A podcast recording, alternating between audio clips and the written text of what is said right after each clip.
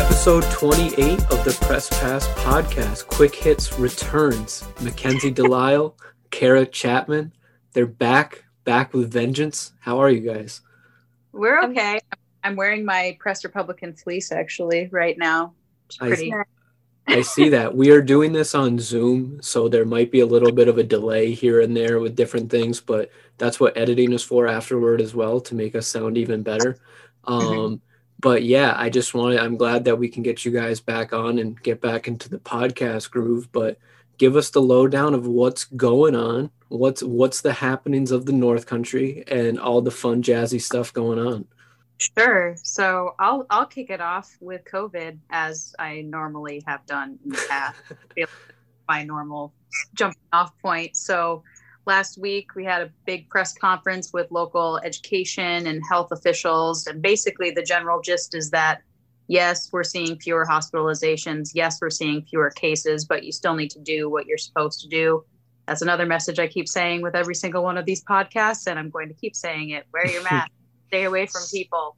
Um, wash your hands. Please please wash your hands and all all that jazz all that good stuff. So still urging caution still you know the primary source of spread is still through gatherings friends and family who are doing the, all the right things when they're out in public.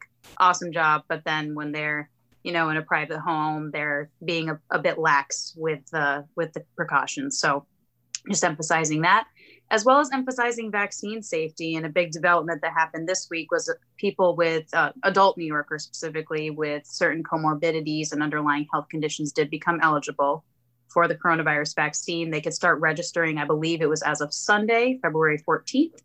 And those conditions that make you eligible range from heart conditions, pulmonary conditions, um, obesity, diabetes, um, neurological conditions. There's a whole list that's available on the state website. Um, and the reason why is because people who live with these conditions are generally at higher risk of developing serious illness or even death as a result of um, if, if they were to contract COVID 19. So that's why we are focusing on them now. Um, local health departments told me yesterday that they plan to notify residents, you know, with uh, links posted to their Facebook pages and social media when they themselves get vaccines for this population. Um, Clinton County didn't give me specific numbers, but Franklin and Essex County health departments were anticipating about 100 for that particular population this week, along with continuing to vaccinate phase 1B essential workers. So I think that includes restaurant workers, um, teachers, and uh, police, fire, all that stuff. So, along with all of the other people who have been eligible so far. so, but pharmacies can still only vaccinate those who are 65 and older. So, if you the back, I think the pharmacy allows you to register, but you will not be able to get it. So, yes, Mackenzie. I was just going to point out. So, my grandma is a young grandma. She is not even 65 yet. So she vaccine. Oh my god, I think I'm lying on on um, the podcast. I think she is. I can't remember how old she is. I don't think she's 65. She um she didn't qualify initially to get the vaccine. I know, and she just recently was able to qualify because she has one of these underlying health conditions. Um, and her vaccine was scheduled for like a month or so out from now. But yesterday, when she was out walking her dog, she got a call from Walgreens that there had been a cancellation. And she got in and it was like she texted us at like five o'clock and then her appointment was at 540. That she had to like book it over there, ended up getting her vaccine. Um, so I was just gonna say like stay by your phone. This is the best advice I can I can get from that. It was pretty cool and she was very excited. So yeah, nice. I know both my parents or both my parents, both my grandparents um have gotten both doses through the Plattsburgh site because they um they're both my grandpa is 80 or 81 and my grandma is 79 so I helped get them registered a few weeks ago and they're they're all set. So now we just need to work on getting the rest of the family through that process. So the more I'm thinking about it I I actually know that my grandma isn't 65 and older but she get it at Walgreens and now I'm confused because we were just talking about Walgreens you're supposed to be 65 and older because I've heard about people going there after getting an appointment and then being denied if they're not 65 because that's what state guidance says but I don't know if maybe with extra doses. I don't know the answer. Well, the thing the thing that I would think is just if you put your name into the mix and then you get initially denied maybe but then your name is in their database or whatever it might be and then an opening comes up maybe that's how they do it. Um, i feel like that would be innocent enough. It's that i don't think there's anything wrong with that especially because we know that um, this vaccine it needs to be you know refrigerated and stuff like that. So the the lifespan of it isn't actually that long and we've already seen the unfortunate stories of like vaccines literally having to be thrown away um, which is heartbreaking crushing whatever word you want to use. So maybe that's the way it works. And i mean if that's what's happening like even if the qualifications that are being publicized aren't exactly met like if somebody's 64 or something like that I'm fine with that. Like at the end of the day, I just want as many people getting a vaccine as possible. I think that's the biggest thing to take away from all of this. I would agree with that very strongly because the sooner we can get a significant enough portion of the population, the sooner that you know restrictions can start to ease. I don't know how I feel about using the word normal, um, just because I don't know how long we're going to be living with this. But right, it's crazy. It's almost a year. I know. Uh, we were just we were talking about that, trying to come up with you know features and mm-hmm. package ideas, and the the anniversary of the very the first case being announced in Clinton County, I believe, is March sixth, March fifteenth or sixteenth. I think is when it was announced. Um, a, a, gentleman had checked in over the preceding weekend, and then he tested positive, and then CVPH and CCHD announced it to the world.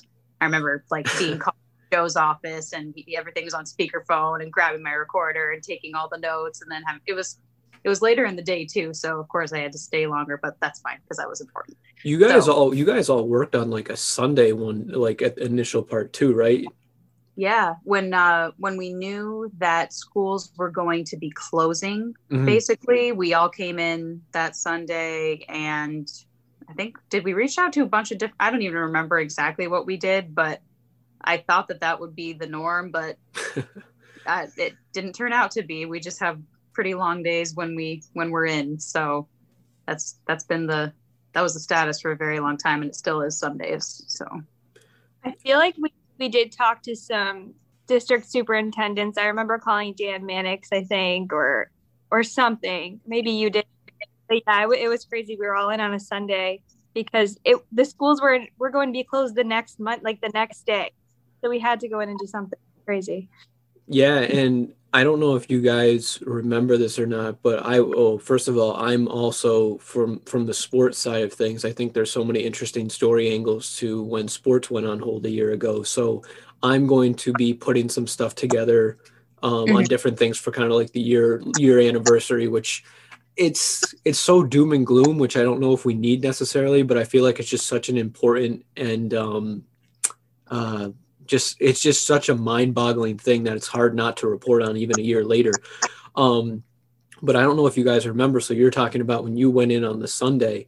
So prior to that, the week before is when sports went on hold, and there was the um two. So I remember I think it was March 12th was the day everything got postponed, canceled, whether it be NCAA March Madness, and then local stuff. But the crazy thing was leading up to that, like a day or two before, I interviewed Robert Zayas, who's the uh, executive director of the New York State Public High School Athletic Association, like literally two days before. And he said, No, everything's fine. We're not planning any cancellations or anything like that. Oh, my. And then it, it's crazy. Is, isn't it crazy when you think about that? Um, but then the next day, I talked with Matt Wallentuck, the Section 7 executive director, and he said, um, yep, everything's going as planned. There are no postponements planned at this time, blah, blah, blah. And I'm just thinking to myself, my God, like, okay, maybe this won't affect sports. Like everybody was kind of getting the inclination that it might affect sports a little bit.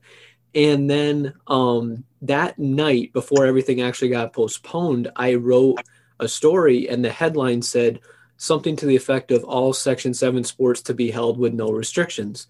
And I remember saying to Ben Rowe, our night editor that night, I said, this headline isn't going to hold any importance by tomorrow, like in the morning. And it didn't. Literally that next morning, everything was being postponed, canceled, everything like that. And I just knew it. I just knew that this was like beyond what people were expecting. And obviously, like nobody could have expected where we're at now. I mean, we're literally almost a year later. And I feel like we see each other on Zoom more than we see each other in person. Um, yep. So that is just such a mind boggling thing when it comes down to that. But it'll be interesting to see what we can all kind of put together for different type of features, packages, things like that for the year long anniversary of stupid COVID. yeah. yeah just that that was um i know mackenzie was going to talk about progress. That's going to be kind of my focus with my progress stories. I'm hoping to do one first of all on vaccines and you know how quick i i hesitate to say how quickly this all came about because there really was a lot of research that was behind this even before the covid pandemic even happened with this type of vaccine and the mrna and coronavirus and stuff like that. But uh, on vaccines and then also hoping for another one on the treatments that are now available because remember like when this first came out, it was the whole thing was testing is not treatment.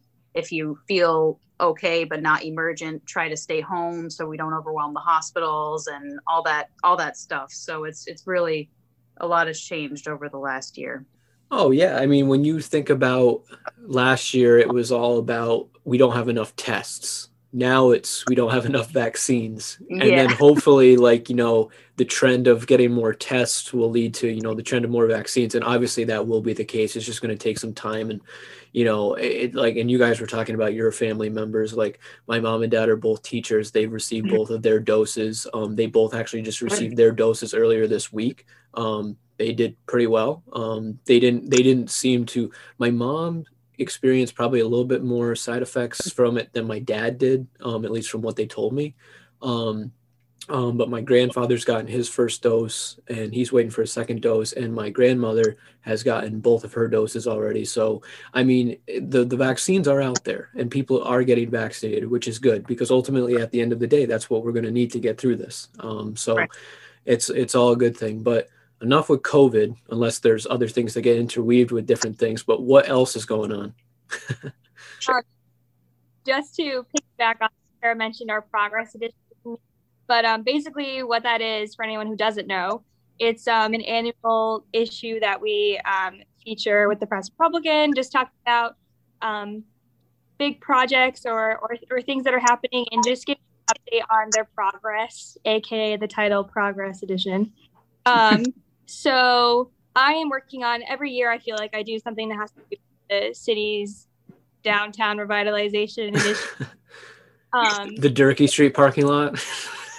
I mean, that's the thing. Durkee Street parking lot is like one of ten or eleven projects, but that's the one that most everyone knows that one. Sure. Um, so usually I, I kind of give an update on projects and where they're standing and stuff, but because the Durkee Street project is uh, like most interest to people. I'm going to focus on that one and kind of where we are with that project. Um, and also the Betty Little Arts Park, which is the new park that's going to be coming in right near that mural that was done um, of the astronaut up of um, City Hall. Is that Dirk? No, that's Durkee Street. Duh. Yeah. yeah. yeah, little arts park there. Um, and it's supposed a little arts park. Did you catch that? Betty Little Arts Park. um, and it's supposed to be done in the fall. So I'm going to really focus on those two projects that have to do with the DRI. Um, and then I'm also going to do another story about the farmers market. Um, I don't know if a lot of people remember, but they were supposed to be moving down to the city's harbor side last season, but because of COVID, it delayed and things. Um, so they're actually going to be moving down there. Hopefully this year is the goal to free up the um, they, they usually do their business out of the building, the Durkee Street parking lot. So they're trying to free up that building so that they can start work on the Durkee Street project. Every whatever. I don't even know what else to say. I don't even. I I think I remember about a year ago you were out. Maybe it was your birthday actually because you just had your birthday again and I had to cover a council meeting where they talked about the farmers market and how it was going to be completed within the next few months the new building and it would everything would be moved over. People were so excited. I remember writing that story and i'm like oh my goodness it still hasn't happened yet because of covid you know? So kara your experience with the farmers market has kind of been my experience with every city project parking oh a year has gone by and no it's not. But um it's just kind of how these things work. But yeah, so they're hoping that the farmers market will be operating at its new building um, down on the harbor side. So that'll be cool. Um, and then my other progress story I'm going to be working on is about the Pfizer property in Champlain or Rouses Point. Sorry. Um, it, they just were awarded a pilot from uh, the IDA. Um, so that's just giving them some more funding to work on the project they have going on. Have some of the buildings and it's it's actually a pretty interesting thing because without without a developer coming in and kind of taking property like that, I mean, it could sit vacant for years on years on years on years. Um, so it's good to see some things happening over there. Right. Yeah. And kind of on that note, I actually did a story also about another pilot. The the Samuel F. Vilas home was awarded a pilot last week that will allow them to basically do a 60,000 square foot expansion. So, like a whole extra facility, and also renovate the existing building that we all know on the corner of Beekman and Cornelia for over 100 years. So, um, so yeah, they're saying it'll allow them to allow their residents to age in place without having to go to a higher level care facility um, and they'll be able to offer more levels of care so that's their kind of general gist of it they're going to my understanding is they're going to build the addition and then they're going to move all the residents over there and then when they renovate the the main building they're going to make the rooms bigger and each room is going to have its own bathroom now i believe because that's uh, current currently not every room has its own bathroom and that um, the owner eli schwartzberg said that that has made com- competition kind of harder for the Vilas home as time has gone on and you know seniors when they're leaving their you know their homes their houses they want to be able to have their own space and their own bathroom and that kind of thing. So that was interesting. I'm a big advocate of personal bathrooms. I feel like everybody should have one of those.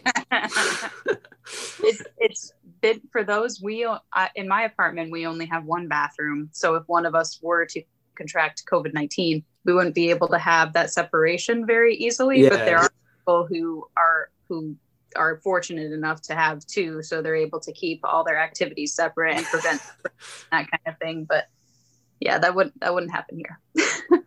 no, I mean, what's not what's not to like? You know, you got the privacy, the personal. It's it's great. There's nothing. I, I'm a big advocate of that. So if they're if that's what they're doing, personal bathrooms. I mean, that's a, whoever's advocating for that, they're going to be a winner at the end of the day, in my book.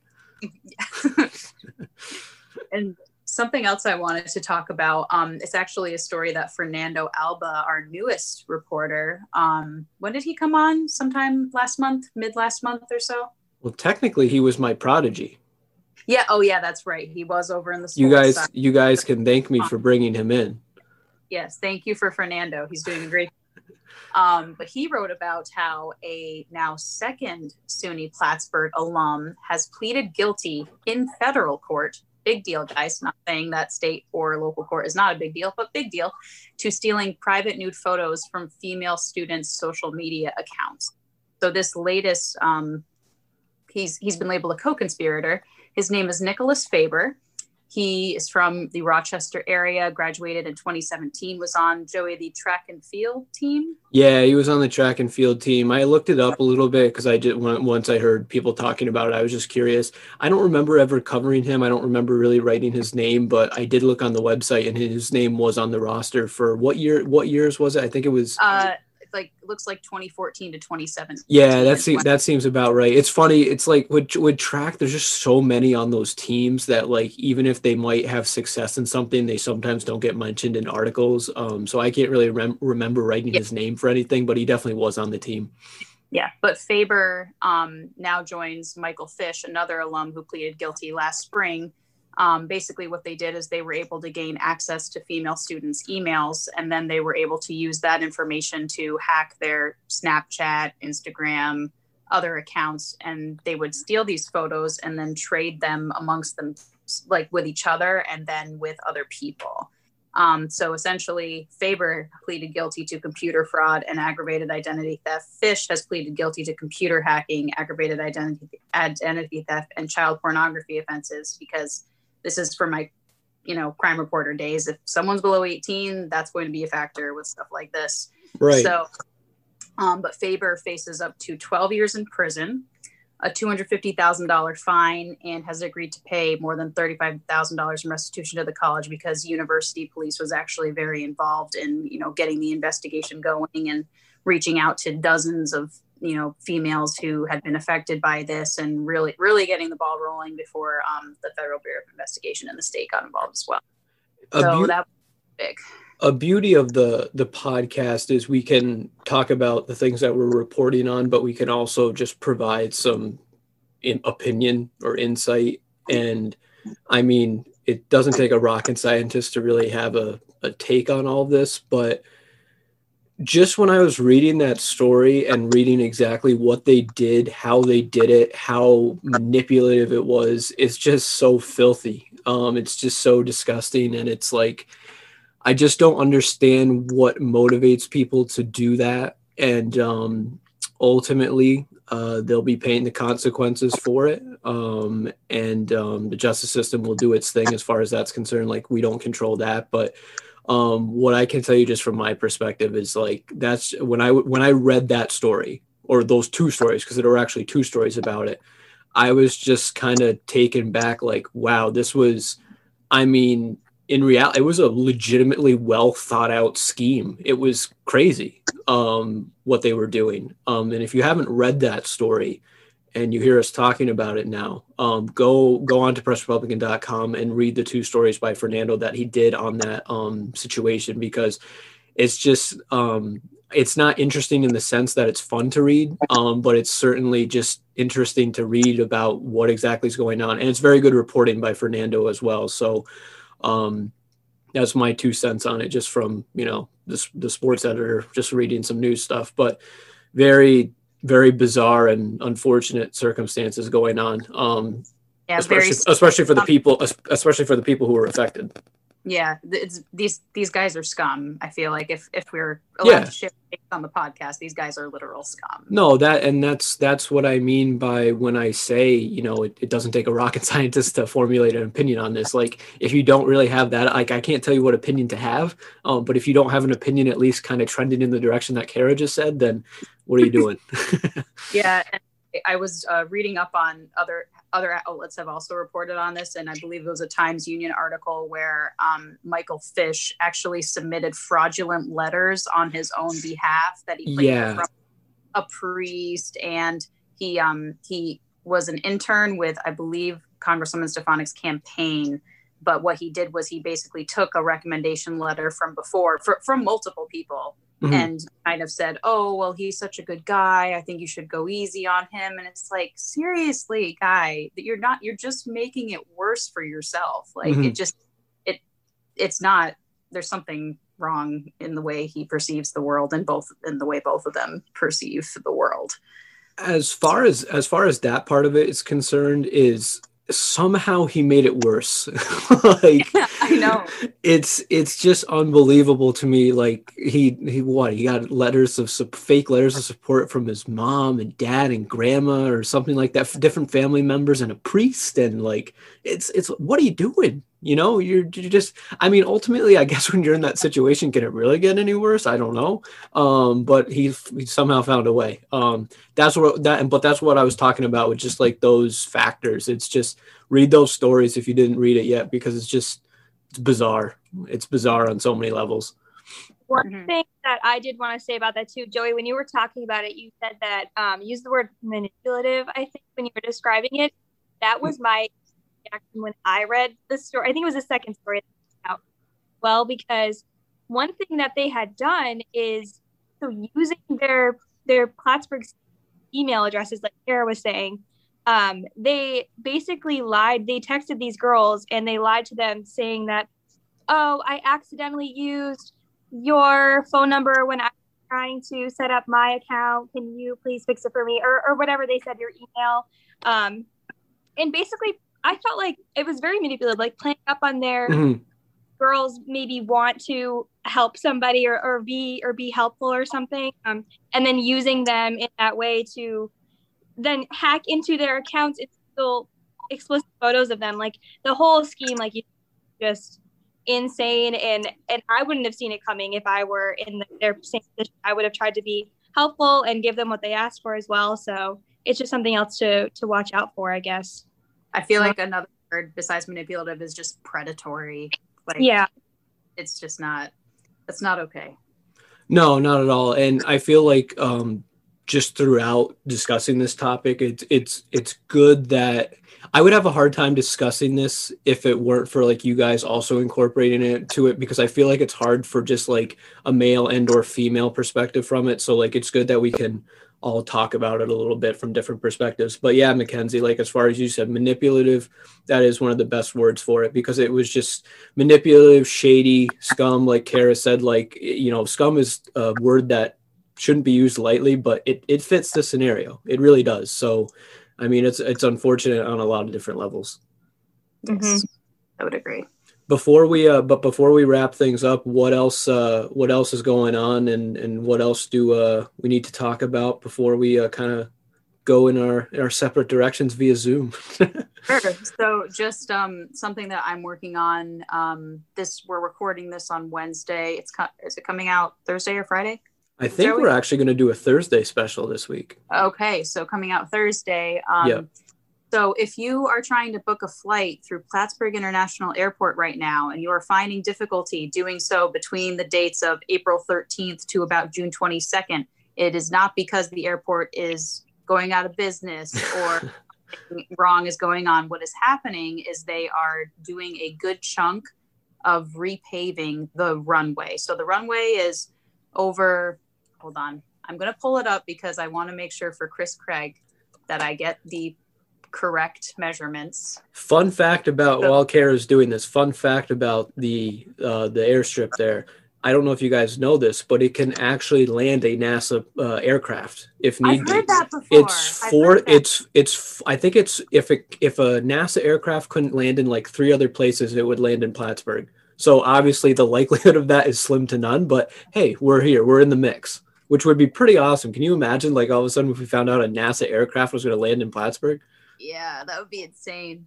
Yeah, Uh, but so this runway is 11,759 feet long. And basically, they've been trying to repave it in phases for a while. So back in 2008, they did a couple thousand feet on one end. Back in, and then in 2017 to 2018, they did a couple thousand feet on another end. And now they've got to do the middle. And the thing about when you do the middle and you only have one runway at an airport, you have to close it in order for that work to be done. So They've coordinated with the airlines, they've coordinated with the FAA, they've coordinated with all the people and Homeland Security, all the people that they need to do. So that way everybody knows what's going on. They're planning to start construction April 13th and they're hoping to wrap it up safely and be able to reopen June 22nd, which they're hoping coincides with, you know, more people being vaccinated and maybe more people tr- wanting to resume um, flight travel and that kind of thing. So that's the situation. The airport is not going out of business. It's just going to take a pause so that way it can do this um, much needed repaving of the of the runway. So I mean, hey, at the end of the day, you need a nice surface for aircrafts to land. So, like, whatever they need to do to be able to do that, so planes don't have issues. Um, Yep. You know, yep, it's it's like how can you not support that? yeah, it's like what the airport manager told me. It's like a road. It has a lifespan. It's used, so it needs to be replaced, and it should happen about every 20 years or so. But they, I think he said they haven't had kind of like a full rework since the Air Force had it. Oh, so wow. it, it's been due for it. And what's good about this phase of the project in particular is that because the funding for it, the federal funding was awarded under the CARES Act last year. So typically, a project that includes federal and state funding, it'll be funded 90% by the federal government, 5% by the state, and 5% by whatever the locality is. And because of um, the CARES Act last year, they wiped away the state and local obligations. So the federal government's covering 100% of the cost of this phase of the project. So that's like about twelve and a half million dollars that's being covered, and it's not no no cost to Clinton County directly, unless unless you count how taxes get funneled federally and all that jazz. Ah, don't don't worry about that. budget. It is not coming out of Clinton County budget. So Um, before we sign off, I was just going to plug that the um, the city is working on its a new update to its comprehensive plan, which I don't think has been updated since the late 1990s. So they're really they've been working on this for a while, um, but they just announced that they're looking for community feedback and they're going to be having some workshops coming up in early March. They're going to be held over Zoom, and they're just out by wards, so you can attend based on which ward you um, you live in. There will be different time slots for those. Um, but in case you can't make it to any of those time slots, they've also released a an online questionnaire that people can fill out. Um, so I just wanted to let everyone know if they want to have a say in where developments go in the future in the city. It might be of interest to some people. sounds good. Perfect. Well, on that note, I will keep my sports stuff for um, the next segment coming up. Um, but just to tell you guys briefly, nice tease. Ready for this? I don't think we've really teased things before, but we're going to tease going from segment to segment. So practices are actually underway for for high school sports. Um, everything um, other than wrestling, which it if you can't understand why wrestling can't go on right now during a pandemic, well, I I would suggest you might want to talk to somebody else about that. Um, but needless to say, uh, sports world is waking up, and it seems like the dormant winter nature of the sports world is is uh, is ending, and um, we're going to have some actual sports going on as soon as um, uh, I shouldn't say actual. There uh, actually are some stuff going on, but we're going to have more stuff going on as soon as next week. So there's some exciting stuff that I will mention more coming up with uh, Jolo and Ben Rowe. Sounds good. Okay, right. well, I'm happy, guys, that we could do this again, and we will do this again next week. We will get back in a groove.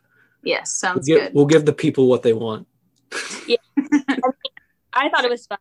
Couldn't stop smiling when we first started because it was giving me major throwbacks to when we first started. So Oh well, there you go. So so so like you, you see my face and it just provokes smile. That's good. That's what I try and do. It, it was more the podcast. Yeah. or, or me, Joey, or me, you know. Yeah, Although I see Mackenzie all the time. All right. Well, I feel like no love now, so now I'm kind of sad. It's okay. It's okay. But all right. Yeah, we will talk again next week, guys, and stay tuned. Segment two coming up right now.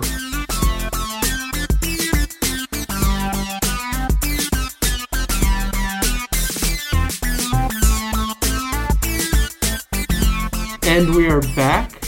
Sports editor Joey LaFranca with editor in chief Joe LoTemplio, night editor Ben Rowe, and staff writer Fernando Alba. Woo! Fernando, your first time on the pod. How are you? Pretty good. How about you? Not bad. Joe? Ooh. We're um, excited and happy to have Fernando here today. But you know, it's funny. Ben Rhodes just said something off air about Joe talks about maybe he had a tuna fish sandwich for lunch. Yep. Well, actually, today being Ash Wednesday, that's exactly what I had for lunch: a tuna fish sandwich. Is that a religious thing? Yes, you're not supposed to have meat. Yeah, meat you're not supposed to have meat on Ah. Wednesday. on Ash Wednesday But and the every fi- Friday but during fish is Lent. meat. Is it? No, no, no. no. Fish- no, no, no. uh, so, and in in that Sense. Yes. Um, remember how you're supposed to give something up for Lent, for the 40 days of Lent. Yep. And I said, and you guys are going to be, might be a little startled based on an earlier episode of the podcast when we talked about You're something. giving up hot dogs? I'm giving up hot dogs for Lent. Uh, you know it's, what? a, it's a tough sacrifice. what? I know. I'm going to give up hot dogs too. There you go. It's not going to be hard for me. the, the month of hot dogs has hit a bumpy, bumpy patch. um, I am also, I'm on cloud nine today. I don't know if Joe, if you watched Fernando, I bet you probably saw it, but the Brooklyn Oh, yeah. Nets yesterday had the best come from behind victory I have seen in quite some time. No Kevin Durant, no Kyrie Irving, just Jim Harden balling out with all these other pieces that the Nets have. Down 24 points at halftime. End up going on, I believe, a 14 0 run Yeah. to end the game against the Suns. A very good team. the oh, uh, Ottawa, tremendous. Ottawa Senators had a big come from behind victory over Toronto Maple Leafs the other day. That's too. actually very impressive Yes. because ma- the Maple Leafs have gotten out to a really hot start. Yep, and Ottawa's weak. Yeah, so I, I was I, I was watching that last night. Got home at I don't know what time did I leave here last night.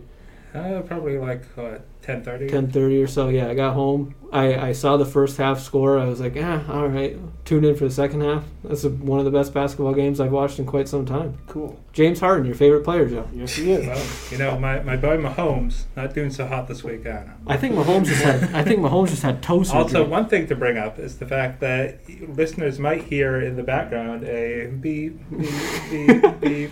lots right of now, snow clearance. We are currently clearing out the excessive amount of snow in our parking lot. so if you do pick up on that, that's the sounds of winter. Did American Idol start yet? Oh, I have a, I don't I have something to tell you about The that. Will Pellerin. Yes, Thing. Yes. I went to school with him. So did, What? yes, so did Kara. Well, Yep. Kara says she's known him since. Yeah, I think he might have been in Kara's grade, Yes. and uh, She's- yeah, She's trying to do a story with him. yeah, she should. Uh, she should. Um, yep. Did he make it? I don't know. His episode airs soon. I yeah, saw. he can't say. I saw his mom um, posted on Facebook the other day. Um, his mom also worked at the school. I, I don't know what her technical role is, but very nice Now, lady. which Pellerin family are they? I don't know what Pellerin family are you talking There's a about. ton of them. Well, I think they're all related. There's Beekmantown Pellerins. There's Saranac Pellerins. These are Plattsburgh Pellerins, as far as I know. Pellerins, Okay. all right. Because- Pittsburgh Pelicans. These these are Pellerins. Pellerins. um, they all. I know Will's mother like went to St. John's or MAI, one of the two. So we're talking Plattsburgh for sure. Um, in that case, but yeah, he's going to be on Ameri- American Idol at some point. So last year we had what's the Survivor So- girl's Sophie name? Clark. Yeah. Sophie Clark. Now we're gonna have Will Pellerin. Will, I know from different things. Will has been in. Um, I think he's been living in Nashville, and uh, doing some different music things. That's where you go to make a music career. So That's right. Yeah. Shout out Um, to PR music reviewer Amanda Martin. yes, Make your career in Yep. Nashville. Spent 20 years there. Yeah. Oh, absolutely. So yeah, that's exciting. Um, All right, Joe. Name the last American Idol winner that you know. Um, Adam Lambert. Yeah. Did That he was- win? Yeah. No, actually, he came in Came second. I second. Yeah. Yeah. Yes, but he- then he ended up being bigger than the guy. He should have won. He was really good. Yes. Also, that was like Over 10 years. 15 years ago. Yeah. When, when, when my kids were little, we watched that show religiously. Yeah. They loved it. Mhm. All right. But I've gotten away from it. I'm gonna ask all of you guys. Okay, I'll ask you first, Joe. If you were on American Idol for your audition, what song would you sing? Hot town, summer in the city. Oh yeah, that's a good one. Ben, what about you? Um, I would sing um, Baby Shark. No, you wouldn't. There is no, there's nothing to it. Give us a real answer. Um, jeez. My only karaoke What- thing was yeah. terrible. What, what is it? What is it? I sang, what's that song, I'm a Cowboy by um, Bon Jovi? Oh, I know it. Good. Yeah. That's a good song. No, anything Bon Jovi's good. What about you? Or alive. Oh yeah, yeah. I'm a cowboy. All right, Fernando. Uh, I don't have one because I would die of embarrassment if I was on American Idol. There's no chance. Would- Okay, well, okay. Well, What- wait, could I tell my if- karaoke story real quick? Yeah, sure. Is the fact that it was at one of my senior high school senior graduation parties. And that's when I learned the cardinal rule of karaoke.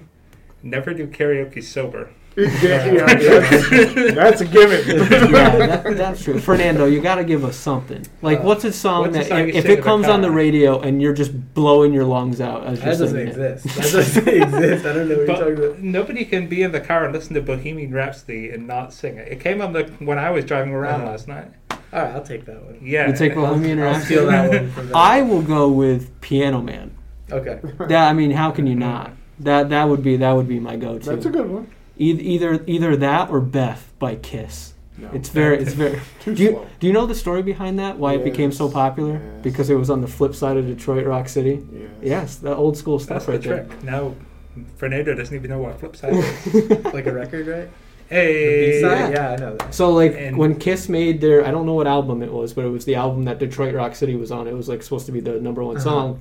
And uh, when people would put the record on, they would put it upside down, and the song on the flip side was Beth, and it became it was just a solo by Peter Criss, their drummer, and it became so popular because it it inadvertently was played so many times because people put the record on upside down. There's nothing like Kiss. Huh? No, it wasn't at, at all. At That's all. the trick. And No. the reason why Fernando doesn't know what a B-side on a record is is because Fernando is a college student. That's right, and that's why we had you on, uh, Fernando. We wanted you to um, talk a little bit about what it is like to be a student at Plattsburgh State right, Right. now. So this this week was the first. It's kicking off actual in person learning uh-huh. again after what a two week Two week uh, virtual. two week virtual um, session. So what is it like? You know, what what is it like just going to a classroom, and, and what is it like just being on campus right now? Yeah, I, I can't speak for a first-hand experience because this semester I have all virtual classes, Oh, okay. so I don't even have to step foot on campus. But I know for a lot of people, it's it's kind of more of the same from last semester, hmm where almost it's more stringent though. There's definitely more. Uh, the college is being more strict about certain things. Sure. like um, if you're a student on campus and you have to go on on campus for any reason at all you have to be tested and the testing schedule is more stringent where you have to set up a schedule with the health office to get tested every single week Right. i know last semester there were students like two months in the semester who were not tested Oh wow. yeah, and they just they just never got contacted till later in. Uh, but that's not going to happen this semester, I guess.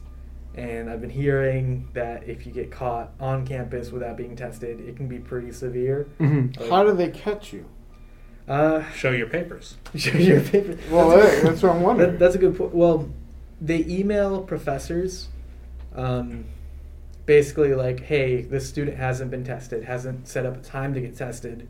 So if you see this person, like on campus, report them or something." Okay. Yeah. So So the professors are kind of the middleman yeah. to report in Mhm. a sense. Interesting. Yeah, that that actually is. Okay, so you, you haven't been on campus this semester, but you were last semester. What was that like? Um, it was dead. Yeah. it was like a ghost town. it, I would go. I remember I had a morning class in Hawkins, and I remember like any other semester, like I would cut through Ward, get to Hawkins, Sure. and it would be just like filled with people just walking the halls and stuff like that. It was completely empty last semester, yeah. and it was it was just depressing, really. No, I can I can understand that. Um, I will say this though, you're taking you're taking senior sentinel or a senior um, Seminar. seminar. Shout out to senior sentinel. Um, you're taking senior seminar this year, which for those who don't know is kind of the final examish thing for journalism students, where Mhm. you basically review the fundamentals Yeah. and talk professor, and then take a exam that proves that you know yeah, the the lessons that You you're know supposed how to to learn do over it. your that you're paying attention. to I will what's say going that in my experience, if I could have taken that seminar, and it really was a seminar, sitting Uh-huh. down there and being lectured to, if I could have taken that from my dorm room via webcam, I would have been all over that like 10,000 percent. So I can imagine there are some advantages Perks, yeah, for sure. having some distance. I, I'm curious to know. Last semester, on campus, were people aware of what was happening at SUNY Oneonta? Yeah, definitely. And like there was definitely conversations about it and the president and other people in the college sent emails about it, including UP. They're just like, hey, don't be these people. In fact, I just got in fact I just got an email today. it's like Uh, don't do drugs. yeah, about SUNY Cortland. I guess um, Cortland was also pretty bad last semester. yes. Cortland, Oswego, I think. Yeah, was. Cortland and Oswego. Oneonta was like the first one. Then Yeah. Cortland and Oswego. Yeah. Yeah, so yeah, for sure. Okay, knew. interesting. Uh, that didn't stop people though. I know for yeah, it's um, a lot of freshmen, especially like they. I think the sense among them is that they're missing out on that college experience, You're right, right. and for some of them, they just did not care, and they went out and they did everything.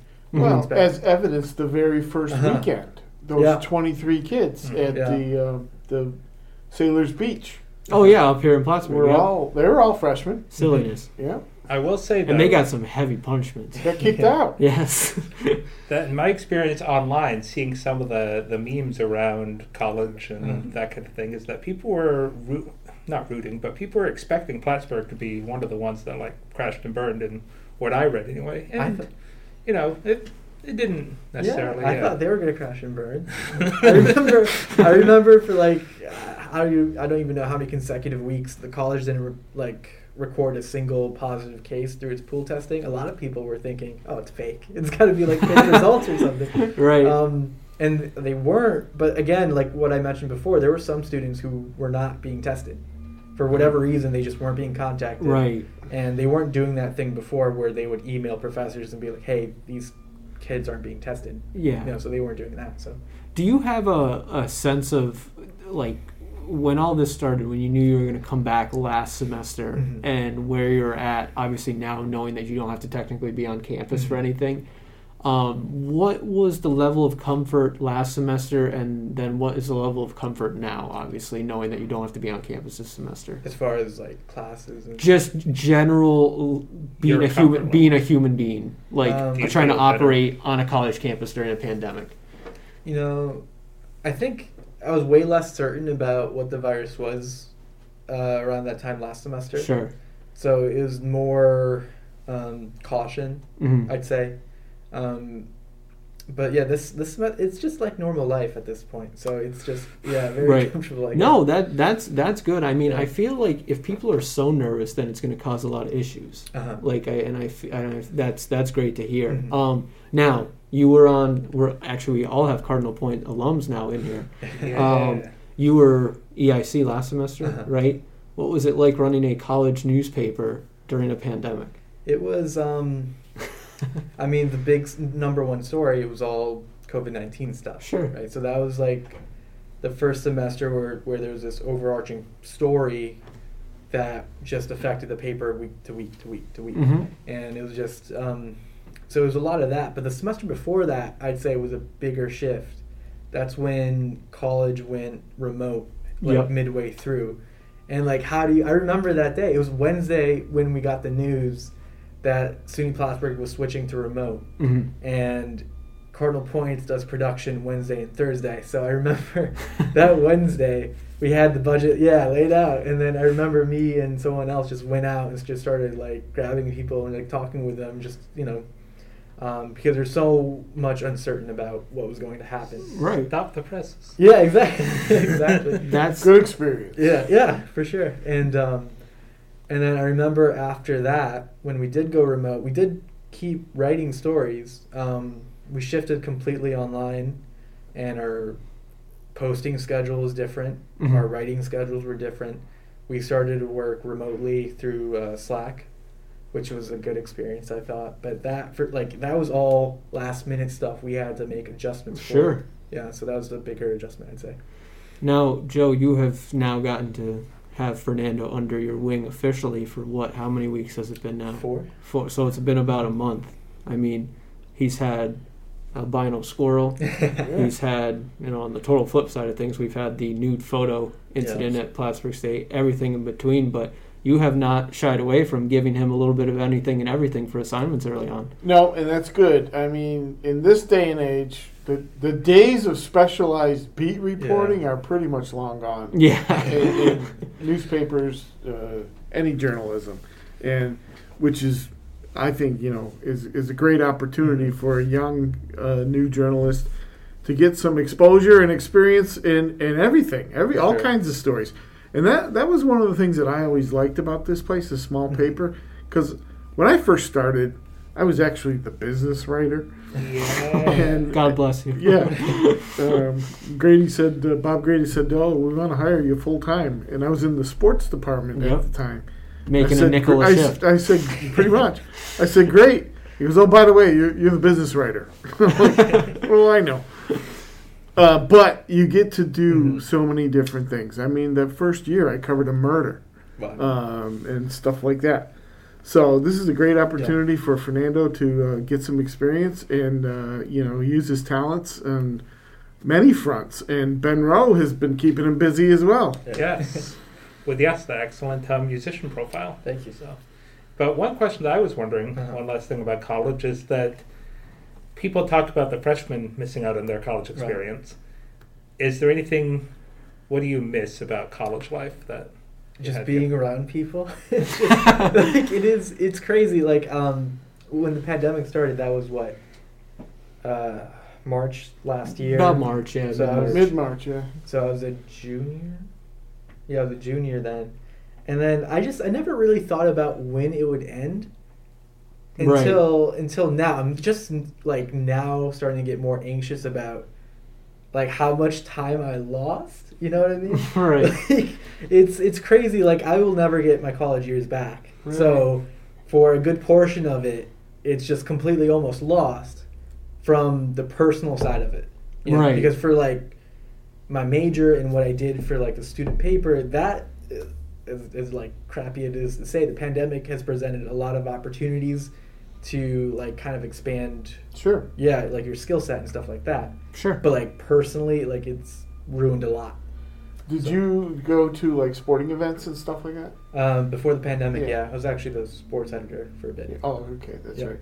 Three three former sports editors for Cardinal. But I, I was too. thinking now, in the future, I'm going to feel uncomfortable at a basketball game Yeah. or a It's hockey gotta be a game little or weird. something. I mean- sitting amongst people. Yeah. Think I feel- everyone is. I feel like You won't even go to the movie theater. no, no, I, I, I get nervous watching crowd scenes in movies on TV. Right? I I you know what was crazy actually, um, and I, I will say this about sports stuff. I don't know how I how I will feel. I mean, I've been at sporting events, but spaced out. I don't know what it will be like because.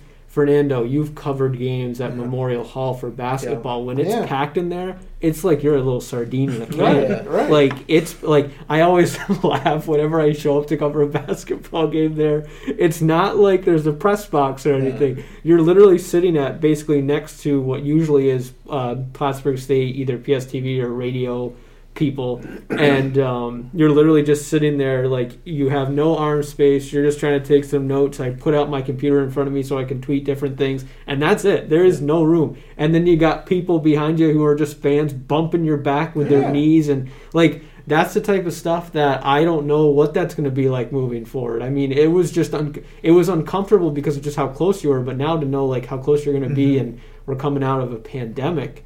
Oh man, oh man, it's going to be interesting. is, and, and one of the things that happened today, which on the same vein, is the governor cleared the way for amusement parks to reopen Yeah. this spring. Oh, I saw Um, that. I don't. Great Escape, great about that. La Ronde, places like, although can't go to Canada. But yeah, I can't imagine walking around the Great Escape or getting on a roller coaster or, or a ride with other people. Well, I mean, not to be like too gross or anything, but a thing that happens at amusement parks is if you eat something and then you go on a ride, sometimes you can blow Oh, yeah. chunks, and you know. It's not a foodborne virus. Yeah. No, I know, but just in Still in- wouldn't be good. in general, you know, it's not it's not a, not I a mean, good thing. If you had your mask on, then you're just fine. Yeah. Well, then that would be a whole other issue. But I mean, yeah, just in general, there's going to be so many adjustments that are going to need to take place. And Fernando, I hope for your sake, because you do have one semester left Yeah. after this, I hope next semester will be a Uh-huh. little bit better. Hope so. Um, even I, I doubt. I mean, it, I'd be hard pressed to say even by September we're going to be like completely back to normal. But I think we'll be well on our way. yeah. Hopefully, um, by that point, because it looks like.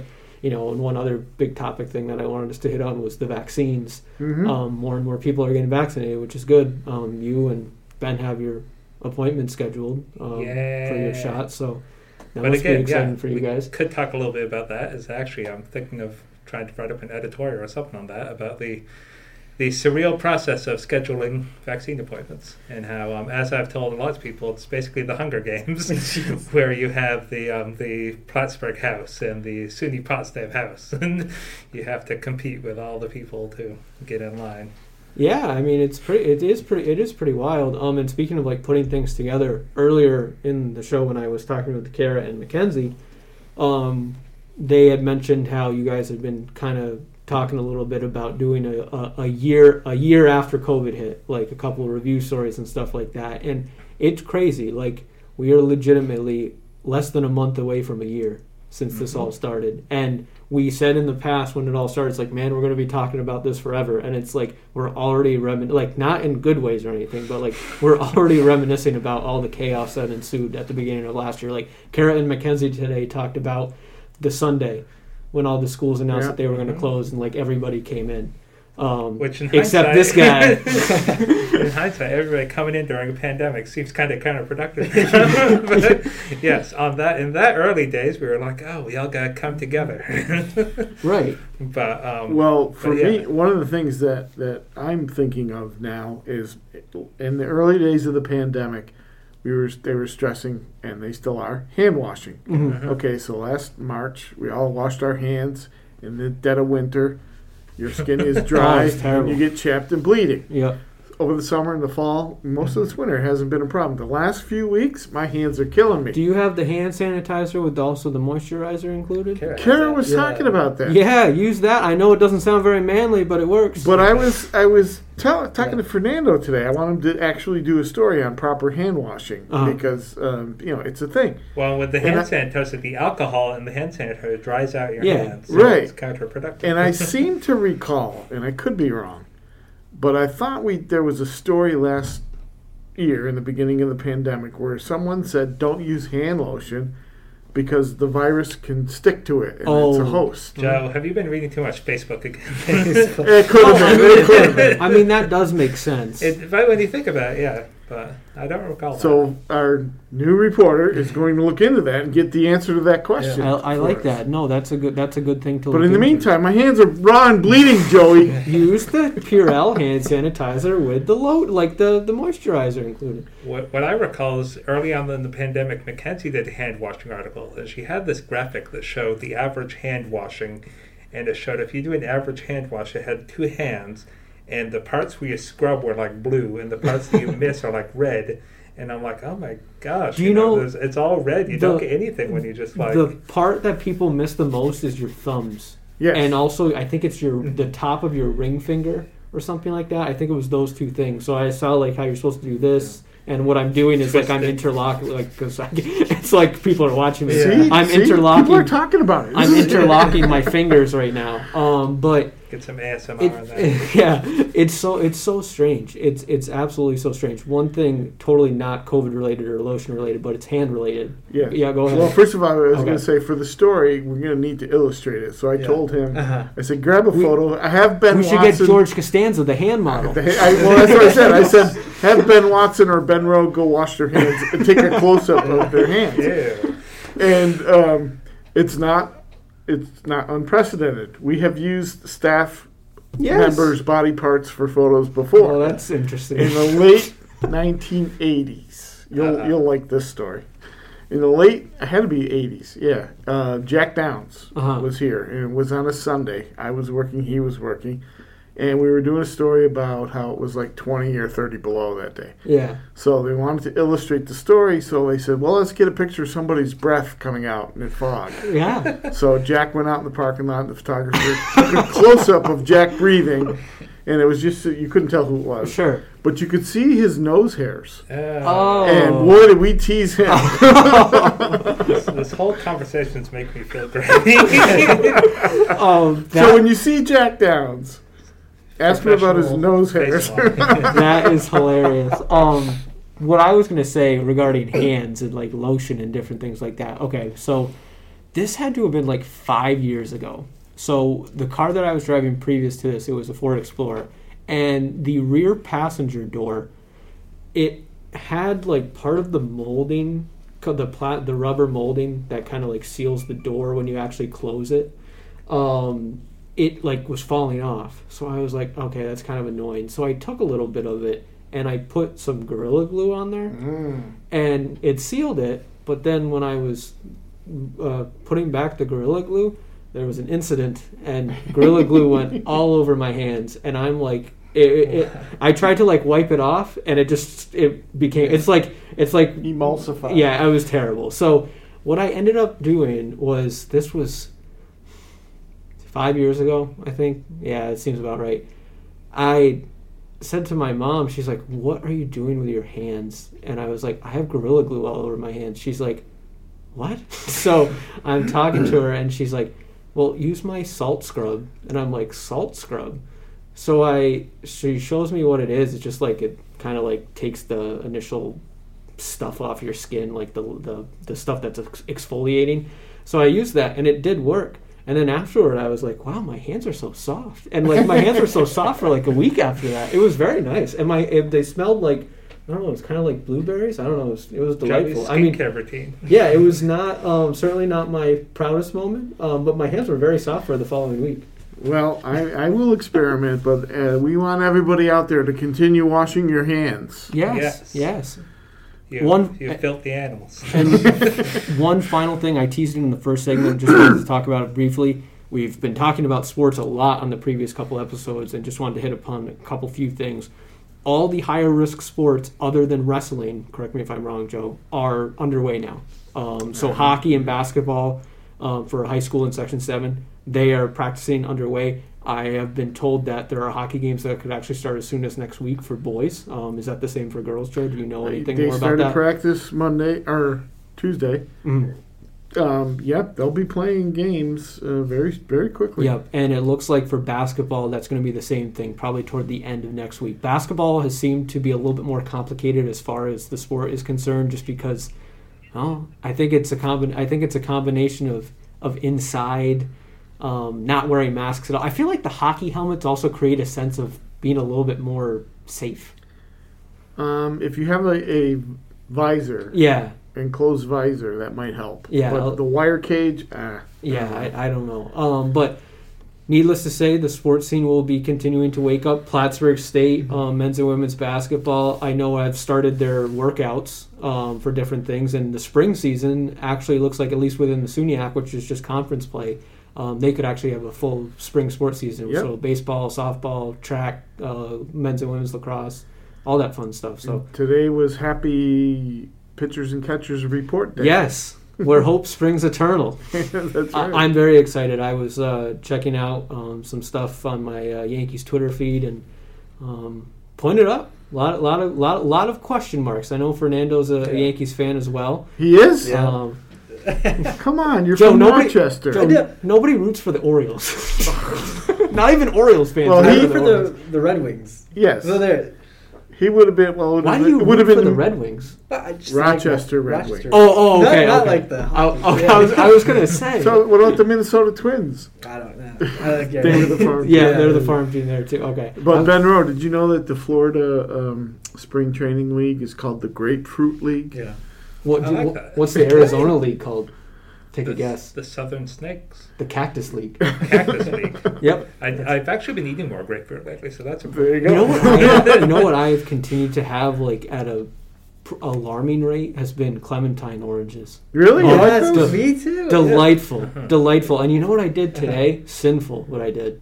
Grabbed a little bit of Nutella and put it on the orange. It's like Ooh, eating an that's- orange cream candy. Yeah. Oh, that's a sin. Oh, it, it was good though. You It gotta was give that good. for lead.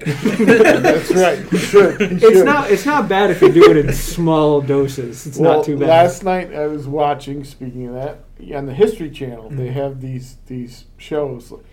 Um, the men who built America. Mhm. The business Yeah, who built- yeah. Last night was the food that built America. oh boy. They were talking about candy.